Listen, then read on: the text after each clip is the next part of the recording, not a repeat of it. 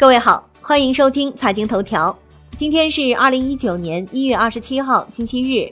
我是亚丽。首先来看宏观方面，国务院决定任命易会满同志为中国证监会主席，免去刘士余同志的中国证监会主席职务。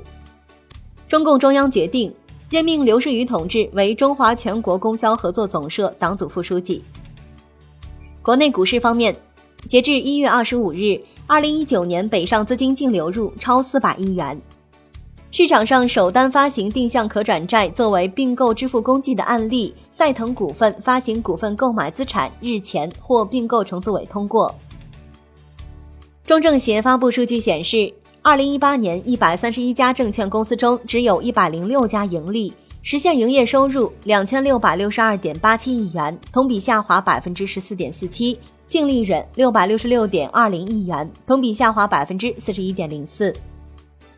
金融方面，广东银保监局表示，金融脱实向虚势头明显扭转，小微企业贷款超两万亿。大泰金石基金销售有限公司公募基金销售被暂停六个月。楼市方面，海南二零一八年房屋销售面积同比下降百分之三十七点五，房屋销售额同比下降百分之二十三点二。产业方面，中国供销合作社系统二零一八年实现销售总额五点九万亿元，实现利润四百六十八亿元。海外方面，美国众议院批准临时开支议案，该协议不包括边境强资金。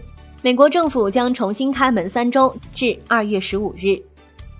国际股市方面，高通副总裁表示，高通没有违反反垄断法，指使者是苹果，意在削弱安卓生态系统。特斯拉 Model 3帐篷工厂违规被罚三万美元。商品方面，德国煤炭委员会同意把2038年作为完全关闭燃煤电厂的最终期限。巴西淡水河谷位于米纳斯吉拉斯州的矿区发生矿坝决堤事故，铁矿石价格短期或受扰动。